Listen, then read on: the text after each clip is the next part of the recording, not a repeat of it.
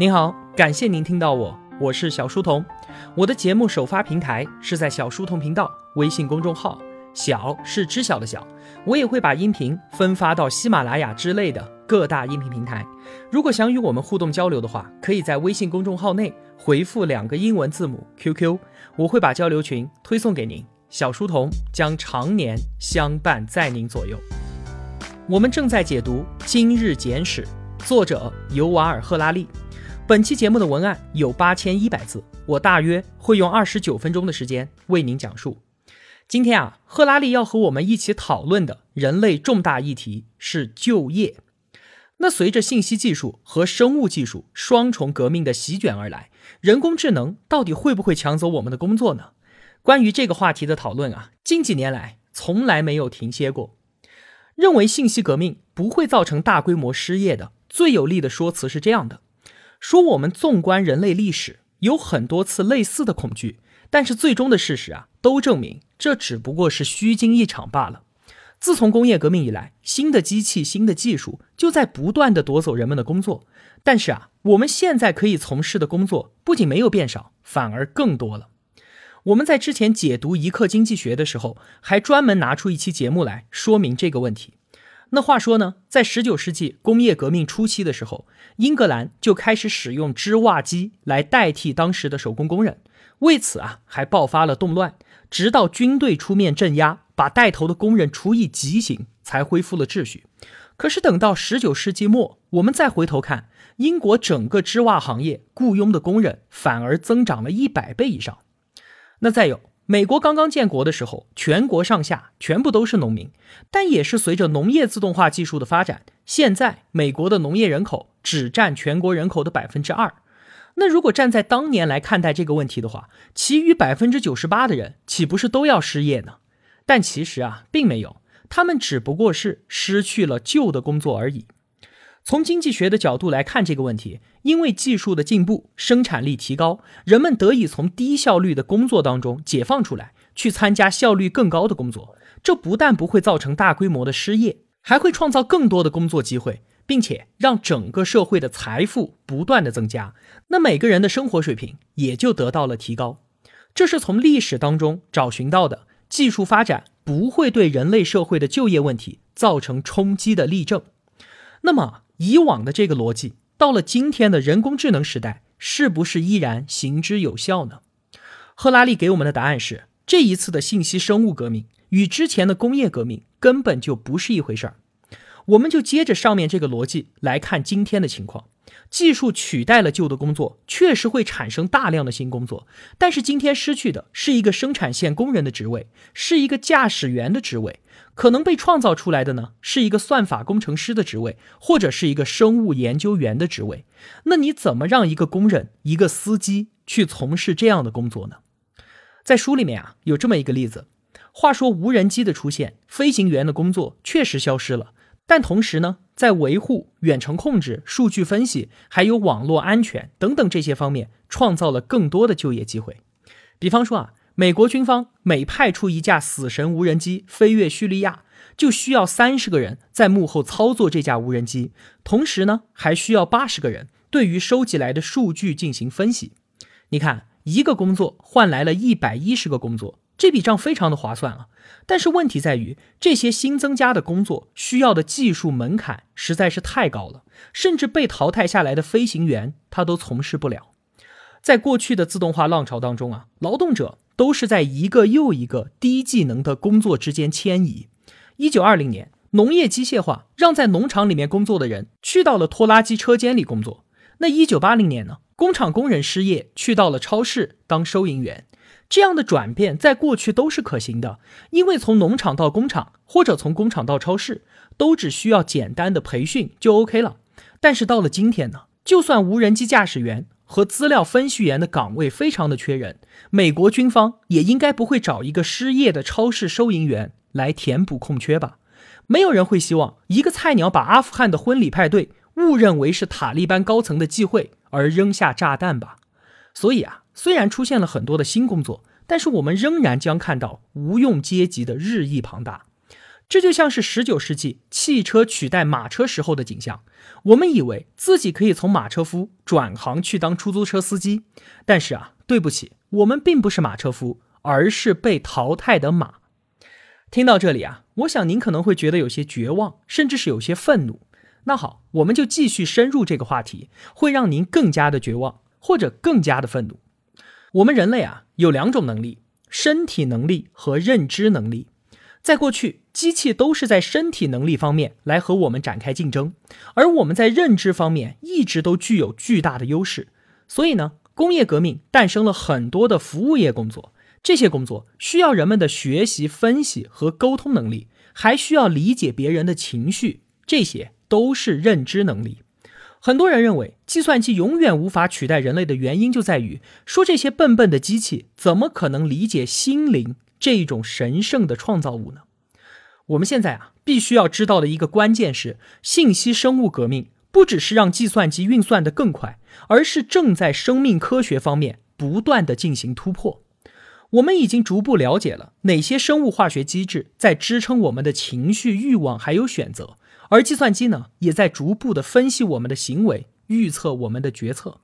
其实我们从选择食物到选择伴侣，都不是出于什么神秘难懂的自由意志，而是数十亿神经元在瞬间计算的结果罢了。只要我们明白了自己的情绪和欲望都不过是某种生化算法，那计算机就没有理由没法破译它们。赫拉利断言说我们自以为傲的人类直觉不过是一种辨识模式罢了。这句话什么意思呢？我们来看人类司机预判行人会不会突然冲到马路中间来，银行经理会评估这个穿西装的家伙是不是借了我的钱就要玩失踪，律师呢，会衡量谈判桌上的对手，他的威胁是认真的还是只是吓唬我的。判断这一切都是他们的大脑通过分析对方的面部表情、声调、手部动作来识别的生化模式。而人工智能一旦搭载了适当的传感器，完全可以把这些工作做得比人类更加的精准，更加的可靠。失业的威胁不仅仅来源于信息技术，还因为与生物技术的融合。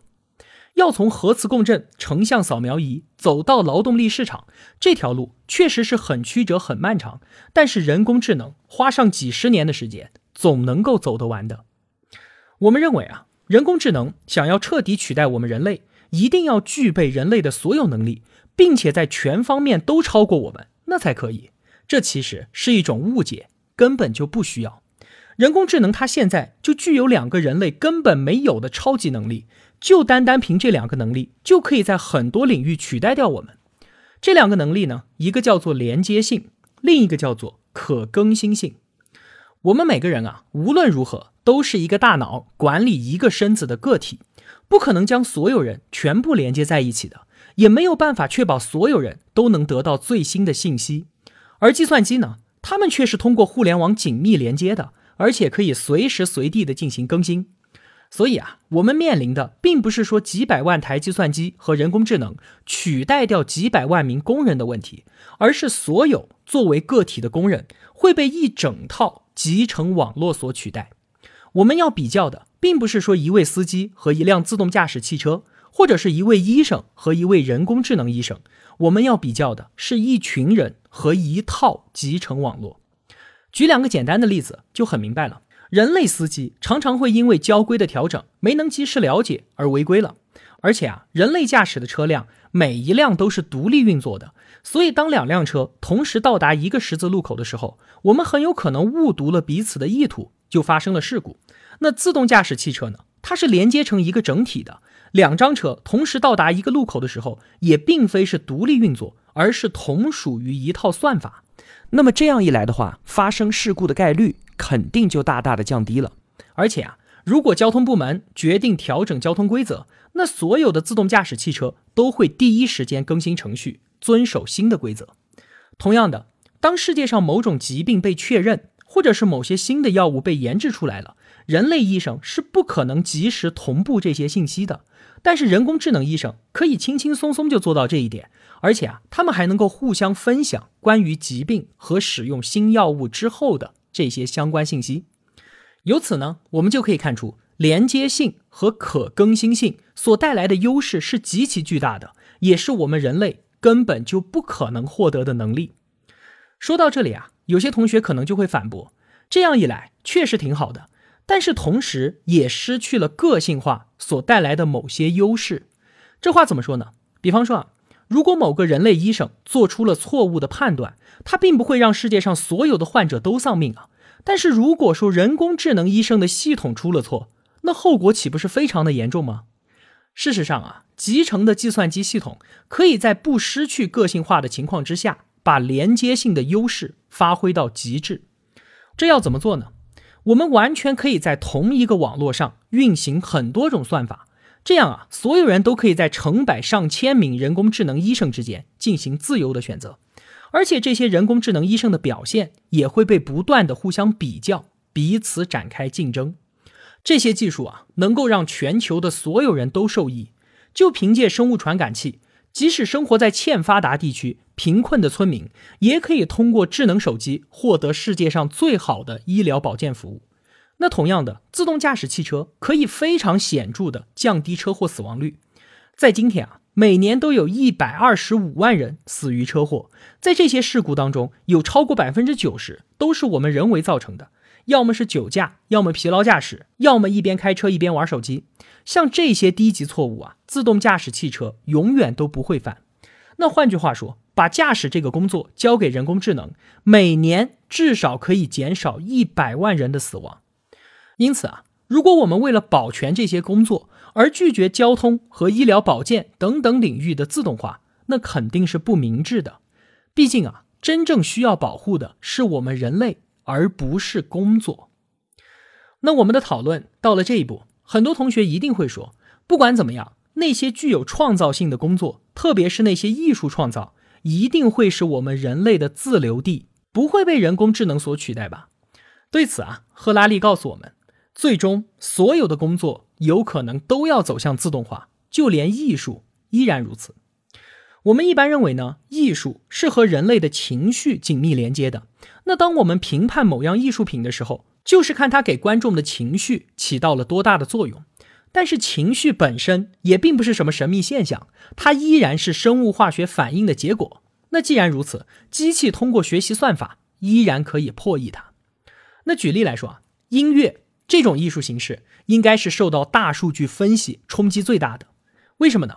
因为音乐输入的时候是声波的数学模式，而输出的时候呢，是我们大脑当中神经风暴的电化学反应模式。这些模式都非常的适合用准确的数学来表达。假如说啊，你和女朋友大吵了一架，人工智能就会立刻检测到你内心的波动，并且根据对你长时间事无巨细的了解，自动播放适合你的音乐，与你的忧伤共鸣，符合你的悲痛。算法会把你带到忧伤的底层，再播放最能够让你振作的歌曲。这首歌呢，可能是在你的潜意识里面与某个快乐的童年记忆相连接的，但是你自己根本就毫不知情。他所选择的这些音乐并不适合其他人，但是绝对完完全全的是你想要的。我们在解读必然的时候，在过滤那一章曾经提出这样的担忧，说啊，算法只给我们自己喜欢的，屏蔽掉一切我们不喜欢的，这会让我们陷入到一个数据风暴当中啊。我们在暴风眼尽情地享受着被给予的，但是对此之外的一切我们都不得而见。具体说到算法匹配给我们的音乐，这就如同让我们自己束缚在了一个狭隘的蚕茧当中，包裹我们的一丝一缕都是由我们自己的好恶编织而成的。对此呢，赫拉利说，小事儿，想要尝鲜没问题，调整算法，随机出现 5% 的新鲜内容让你尝试，再慢慢的通过检测你的反应，调整尝鲜的比例 8% 或者是 3% 都没问题，让你既能够探索到新的音乐，又不会觉得厌烦。那在推荐歌曲给你没问题之后，改编这首曲子也不是什么难事儿。某一个你不喜欢的音符，在你听到了之后，生物化学系统会有反应，可能你自己都没有察觉，但是人工智能知道，直接把它删掉，或者是改成你喜欢的。那更进一步，一边改一边分析你的身体数据，绝对可以为你量身打造出全世界只有你喜欢的旋律。那为个人打造音乐没有问题，想要打造全球流行的大众音乐，让所有人都在舞池里面疯狂的摇摆，大数据啊更是得心应手。人类艺术家难以和算法匹敌，因为算法比任何人类更加了解他们所要拨弄的乐器，这个乐器就是我们人类的生化系统。那好，我们再来说创造性这个问题。在去年的12月7号，这是具有里程碑意义的一天，发生的事情并不是计算机击败人脑这样的旧闻，而是谷歌的 AlphaZero 击败了 Stockfish 8。Stockfish 8是2016年全球计算机国际象棋的冠军，它运用的是几百年来人类国际象棋的经验，再加上几十年的计算机象棋经验，每秒钟的计算速度是7000万次走法。它可以说是当时国际象棋人类创新加上机器创新经验的集大成者。而 AlphaZero 呢，它每秒钟只有8万次走法的算力，而且它没有学习任何人类下棋的经验，是通过自己和自己下才学会了国际象棋的。那他们两个对弈结果是什么呢？ AlphaZero 的战绩100盘28胜72平，未尝一败。他没有学习任何人类的棋谱，可以说简直就是一个创意十足的天才。那么 AlphaZero 从零开始学习国际象棋，直到战胜 Stockfish 用了多长时间呢？答案是4个小时。对的，您没有听错，就是4个小时。作为人类智慧绝顶展现的国际象棋，他只用了4个小时，在没有任何人类协助的情况下，从一无所知变成了绝对的创意大师。创意、创新，这些对于人工智能来说根本就不在话下。现在所规定的人类参加的国际象棋比赛当中，裁判怎么来判断选手有没有使用计算机作弊呢？他们就是观察棋手所展现的原创性的高低。如果说他走出了极具创意的一步，那么裁判会怀疑他肯定是用计算机作弊了。由此可见，至少在国际象棋领域，创意已经不是人类的专利了，而是计算机的专利。在国际象棋领域所发生的这些事情，未来很有可能在各行各业都发生。人工智能对于就业市场的颠覆会像雪崩一样的不断扩大。又有人可能会说就算我们无法在工作上和人工智能竞争了，但是还是要靠我们人类来消费吧，我们不至于说在经济上彻底的无用吧。赫拉利说理论上来讲呢，一家矿业公司 A 把铁砂卖给机器人公司 B 公司呢，在生产了机器人之后再卖回给 A 公司，这就已经形成了一个经济闭环。只要他们两个这样不断的交易，就可以扩张到银河系的彼岸。只需要有机器人和计算机就可以了，根本就不需要人类来作为消费者。那说到这里呢，我做一个延展。在泰格马克所写的《生命 3.0》 当中，有一个极具想象力的结论。他认为宇宙有一个宏伟的终极目标，那根据热力学第2定律，就是追求熵的最大化。这个大目标叫做热寂，冷热的热，寂寞的寂。宇宙想要达到一种完美的均质状态，那里没有恒星，不存在任何有序的结构，所有地方的温度完全一样，没有物质再需要流动了，彻底的均匀，也彻底的寂静。那为了达到这个目标，所以才创造出了生命。人类是生命 2.0， 而人工智能呢，则是完全凌驾于我们之上的生命 3.0。 看似生命本身应该是有序的，它的出现应该是一个熵减的过程，但其实生命的任何活动表面上看是在制造有序，但背后呢是在加快无序。而生命 3.0， 也就是人工智能，能够快速的繁衍迭代，并且征服星辰大海，以最快的速度消耗掉宇宙当中的能量，拆解掉所有的结构，帮助宇宙尽快的实现热寂这个终极目标。那万事万物都包含在宇宙的这个大目标之下。从人工智能自主创造出第一台更好的人工智能开始，作为生命 2.0 的我们人类就已经没有存在的必要了，之后的事情全部交给人工智能就可以了。这是泰格马克所描绘的终极未来，非常的开脑洞，很精彩的一本书《生命 3.0》。那回到今日简史，其实现在就已经有计算机和算法是消费者了。比方说在证券交易所，算法才是债券、股票和期货的最重要的买家。那同样的，广告业最重要的客户就是搜索引擎的搜索算法。做过网页的人都明白，网页设计想要得到展示，必须要迎合搜索算法，而不是去迎合哪个人的品味。对此赫拉利说了一个自己的例子。他每次出书的时候呢，出版社都会请他写一个简短的介绍，用于网络宣传。写完之后每次出版社都会告诉他不要用这个字，而是要换成另外一个，因为这个字在搜索算法那里会有更高的权重，会得到更多的展示。言下之意就是，只要抓住了算法的目光，就等同于抓住了人类的目光啊。那我们说到这里，已经没有办法了。我们要应对这前所未有的动荡局面，需要认清一个原则，我们不能够以保护工作为目标，而是只能以保护人类为目标了。对此呢，有两种新的模式越来越受到关注。一个是政府提供全民基本收入，大概就是说对于控制算法和控制计算机的那些企业征税，然后把这些钱呢用来给每一个人发津贴，满足基本需求。另外一种呢是政府提供全民基本服务，换言之就是不直接发钱，而是提供免费的教育、医疗还有交通等等的这些服务。你看这两种模式，一个是资本主义所描绘的天堂，全民基本收入，另一个呢是共产主义所描绘的天堂，全民基本服务。听起来都很不错，但是新的问题马上就出现了。这个想法虽然好，但是根本就没有办法执行下去。为什么呢？因为全民和基本这两个的边界无法定义。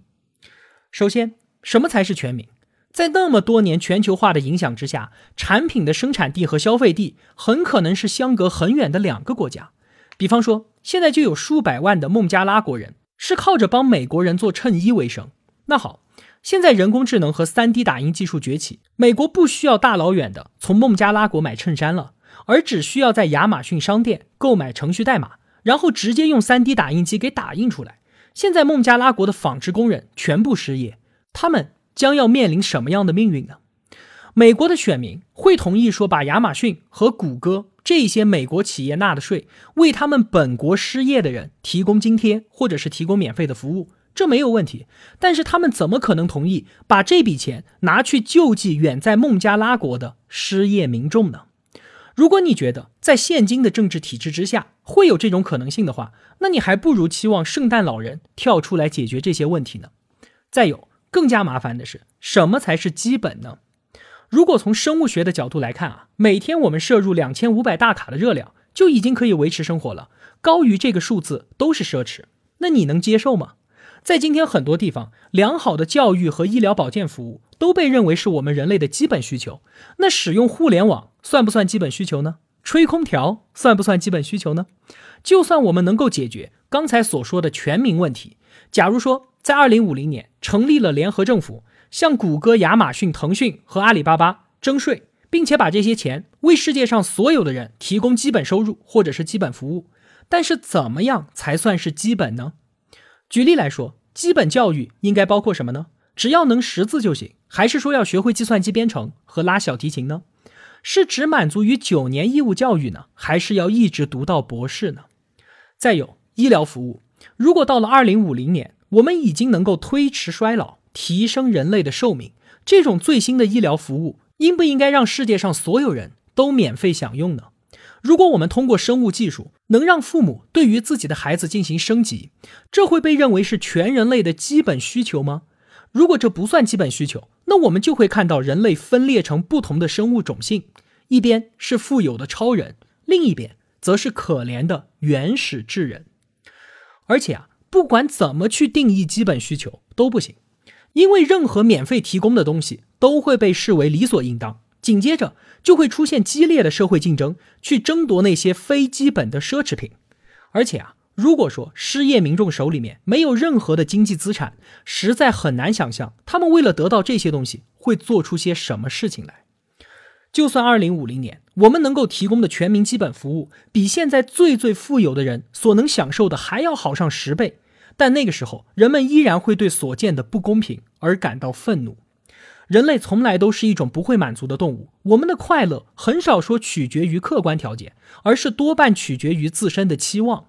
客观条件改善了，期望马上就会随之而膨胀。所以全民基本收入或者是服务，它的目标如果是改善客观条件，那确实很有可能成功。但是如果目标是让人们对于自己所拥有的感到满足，那么注定是失败的。在这个议题讨论的最后呢，赫拉利谈到如何在后工作时代找到幸福，这还是要回归到意义这个问题上面。现今最成功的实验方案出现在以色列，那里大约有 50% 的极端正统派男性犹太教徒从来都不去工作，他们把生命奉献给了研读宗教经典和进行宗教仪式。那之所以他们没有被饿死，是因为他们的妻子还要出去工作，另外呢，政府也会为他们提供补贴。虽然说这种极端正统派犹太教男性又穷又没工作，但是他们对于自己的生活满意程度比以色列所有的社会阶层都要高。曾经人们觉得他们这样的生活方式是不可持续的，国家迟早没办法应对越来越多的失业人口，一定会迫使他们去工作。但是现在情况可能恰恰相反了，他们很有可能成为未来的楷模，而不是过去的化石。赫拉利并不是说每个人都要变成正统的犹太教信徒，而是说所有人在未来对于意义和社群的追求，可能将变得比对于工作的追求更加的重要。好了，到这里今日简史关于就业这个议题的讨论就说完了。似乎我们失去自己在经济上的价值已经是一种必然，结果挺悲观的。但是我还是想接着结尾的那句话往下说两句。在未来，我们对于意义的追求比对于工作的追求更加重要。我们想明白了这句话，今天的讨论就不会以悲观结尾。沦落为无用阶级，赫拉利认为是信息技术革命所带来的确定前景。但是那又怎么样呢？我们干嘛非要盯着工作不放呢？难道我们不工作了，不创造经济价值了，生命就没意义了吗？怎么可能啊？我们人性当中有一样东西是不变的，这个东西叫做自我合理化。就是不管在什么时候，哪怕是在后工作时代，我们依然可以为自己找到新的生活意义。举个例子您就明白了，家长看到孩子没日没夜的去打游戏，可以说是痛心疾首啊，觉得这个孩子好可怜。从成年人的价值观来看，这样做肯定是不行的。但是我们去问问那个孩子，他自己的感受如何呢？他会觉得自己可怜吗？绝对不会。在游戏当中，他可能会是一个工会的会长，可能会是服务器排行榜上一个备受玩家尊重的人物，或者是一个团队当中不可或缺的战友。在游戏里面，他完全可以找到自己的价值，只是说生活最终还要迫使他回到现实当中来，他要工作，要吃饭。那未来我们不需要工作了，就这样一直沉浸在虚拟的世界当中，有什么不可以？那不一样也是很多人共同所相信的故事吗？在电影《骇客帝国》里面，主角 Neo 选择了红色药丸，因为他想要真实，这才是他追求的意义。但是我就选择蓝色药丸，我觉得享受生活才是真正的意义，这又有什么不可以吗？如果未来真的是一个没有工作的世界，那里到底是天堂还是地狱呢？答案还是要问问您自己。好了，今天的节目就是这样了。如果我有帮助到您，也希望您愿意帮助我。一个人能够走多远，关键在于与谁同行。我用跨越山海的一路相伴，希望得到您用金钱的称赞。我是小书童，我在小书童频道与您不见不散。